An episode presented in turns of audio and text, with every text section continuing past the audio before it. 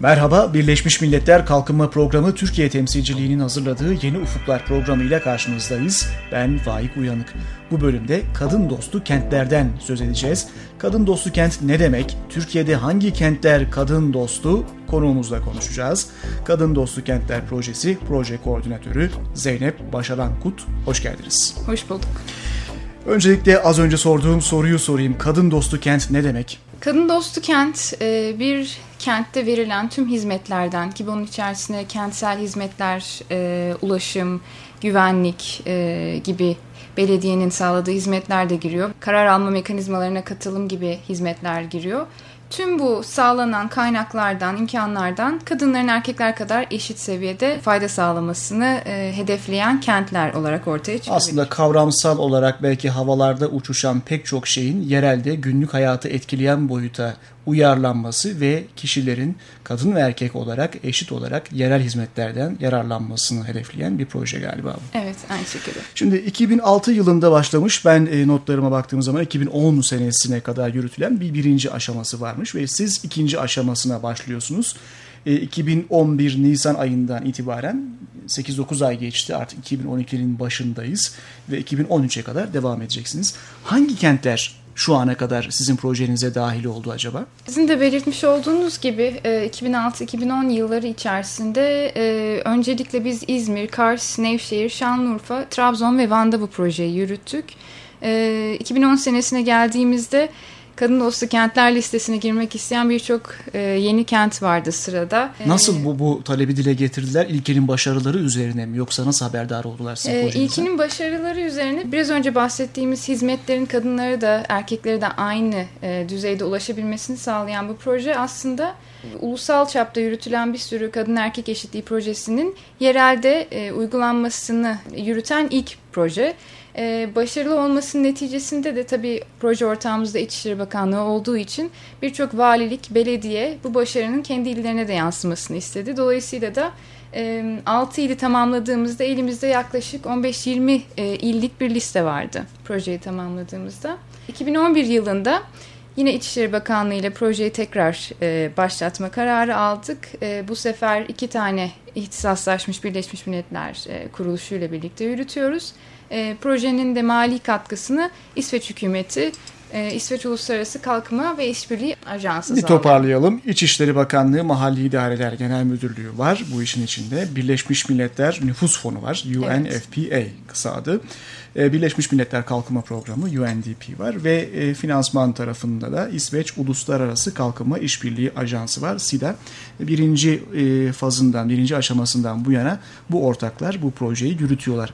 Az önce söz ettiniz yeni iller de aramıza katıldı diye. O iller hangileri acaba bu yeni projeyle birlikte? Tabii ilk 6 ilin üzerine Antalya, Bursa, Gaziantep, Malatya, Mardin ve Samsun illeri projeye katıldı. İlleri nasıl seçtiğimizi açıklamak gerekirse e, tabii ki oradaki yerel kurumların özellikle belediyenin, valiliğin istekliliği çok önemli. Fakat aynı zamanda kadın örgütlerinin de e, bu konuda istekli olması, e, kapasiteleri olması. Çünkü projenin içerisinde yereldeki kadınların ihtiyaçlarını temsilen kadın örgütlerinin çok önemli bir rolü var. O zaman bu saydığımız, ilk başta saydığımız dört ortağın dışında yerel yönetimleri de katmak gerekiyor evet. işin içine ve yereldeki sivil toplum kuruluşlarının da aslında çok boyutlu, çok ortaklı bir proje evet. bu anladığımız kadarıyla değil mi? Evet.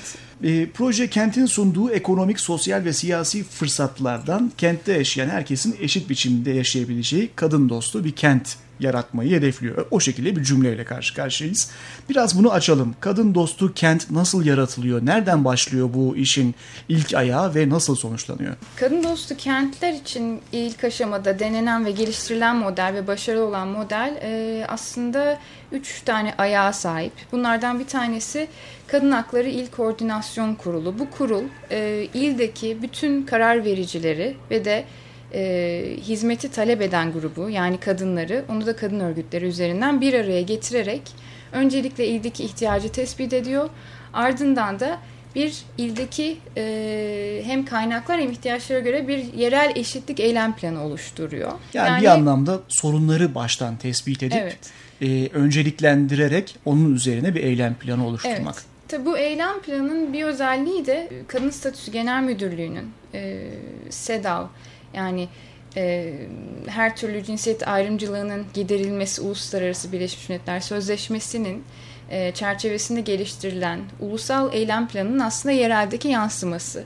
Dolayısıyla o eylem planında bulunan 7 ana hedef ki bunun içerisinde istihdam, e, e, güvenlik, e, şiddetle mücadele gibi başlıklar var. Bunun yereldeki uygulaması e, ama tabii yereldeki ihtiyaçlara göre e, oluşturuluyor. Belki ismini duyduğumuz Kadının Statüsü Genel Müdürlüğü, SEDAV gibi kısa adını söylediğiniz Birleşmiş Milletler'in bu inisiyatifinin yereldeki uygulaması, o kavramlar nasıl bizim hayatımızı etkileyecek? Kadınlar e, Trabzon'da, Kars'ta, İzmir'de, Gaziantep'te hı hı. ne gibi sorunlarla karşı karşıyalar? Hı hı. Bunlar tespit edilerek e, yaşama geçirme. Şimdi ikinci aşamaya bu sene daha doğrusu 2011'in ilk yarısında başladınız.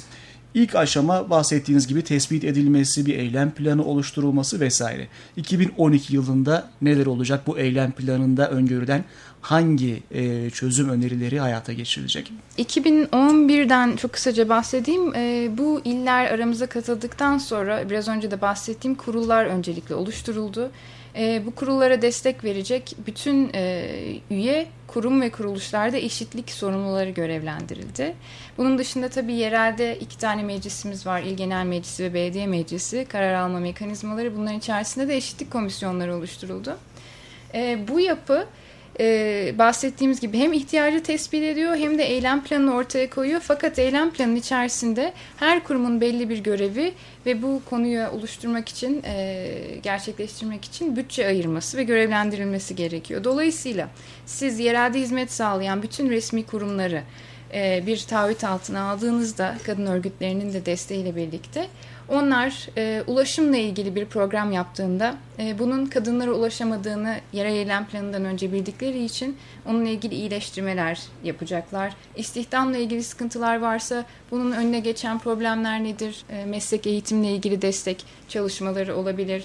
E, kreşlerin açılması, e, gibi e, hizmetler olabilir. Güvenlikle ilgili, şiddetle ilgili çok fazla bir e, yükselme varsa sığınma evinin açılması, acil yardım hatlarının oluşturulması gibi gibi. Yani o ilin mesela az önce söz ettiğiniz gibi şiddet, kadına yönelik şiddette artış varsa o konuya yoğunlaşma. Güvenlik problemi varsa o konu. Kreş, çocuklar meselesi evet. bu konu. Ulaştırma, ulaşım, yerel yönetimlerdeki önemli bir konu başlığı temsil, istihdam her türlü konu aslında sizin alanınıza göre çok boyutlu evet. ama yerele uyarlanmış o oranın ihtiyaçlarını hedef alan bir proje. Şimdi biraz Birleşmiş Milletler'in bu iş içindeki rolünden söz edelim. Siz çünkü o tarafını temsil ediyorsunuz. Nüfus Fonu, Birleşmiş Milletler Nüfus Fonu ve Kalkınma Programı bu işin içinde. E, bu açıdan baktığınızda Birleşmiş Milletler'in bu işe bakışı ve bu işin içinde yer alma nedenini de açıklar mısınız? E, bildiğiniz gibi Birleşmiş Milletler e, özellikle toplumsal cinsiyet eşitliğinin güçlendirilmesi konusunda çok uzun senelerdir Türkiye'de çalışıyor hem merkezdeki kurumlarla çalışıyor, e, ulusal kadın örgütleriyle çalışıyor fakat aynı zamanda yerelde de çalışmaları var. E, bugüne kadar biriktirdiğimiz tecrübe özellikle de merkezdeki tecrübeyi e, iki e, uzman e, Birleşmiş Milletler Kurumu ile birlikte biz yerele kaydırmayı istedik. E, zaten temel e, bin yıl kalkınma hedeflerimizin içerisinde de toplumsal cinsiyet eşitliğini geliştirmek, kadın erkek eşitliğini sağlamak var. Ne zaman kadın dostu kent olacak bu yeni 6 il? E, bu yeni 6 il kadın dostu kent e, adayları inşallah 2013'ün e, ortalarına geldiğimizde onları da diğer 12 il ile birlikte e, bu gruba dahil etmiş İlk başta olacağız. saydığımız İzmir, Kars, Nevşehir, Şanlıurfa, Trabzon ve Van'dan sonra şimdi Antalya, Bursa, Gaziantep, Malatya, Mardin ve Samsun'da kadın dostu kent oluyor. Sizin bu projeniz sayesinde. Çok teşekkürler katıldığınız için. Zeynep Başarankut konuğumuzdu. Kadın Dostu Kentler Projesi'nin proje koordinatörü. Birleşmiş Milletler Kalkınma Programı Türkiye temsilciliğinin hazırladığı Yeni Ufuklar programının sonuna geldik. Programı Ankara Üniversitesi İletişim Fakültesi Radyosu Radyo İLEF'te hazırladık. Programımıza FM bandında ve internette Açık Radyo'dan, yayın ağımızdaki üniversite radyolarından, podcast formatında iTunes üzerinden, ayrıca undp.org.tr adresinden ulaşabilirsiniz. Sosyal medya üzerinde kullanıcı adımız UNDP Türkiye. Bir hafta sonra tekrar görüşmek dileğiyle, hoşçakalın.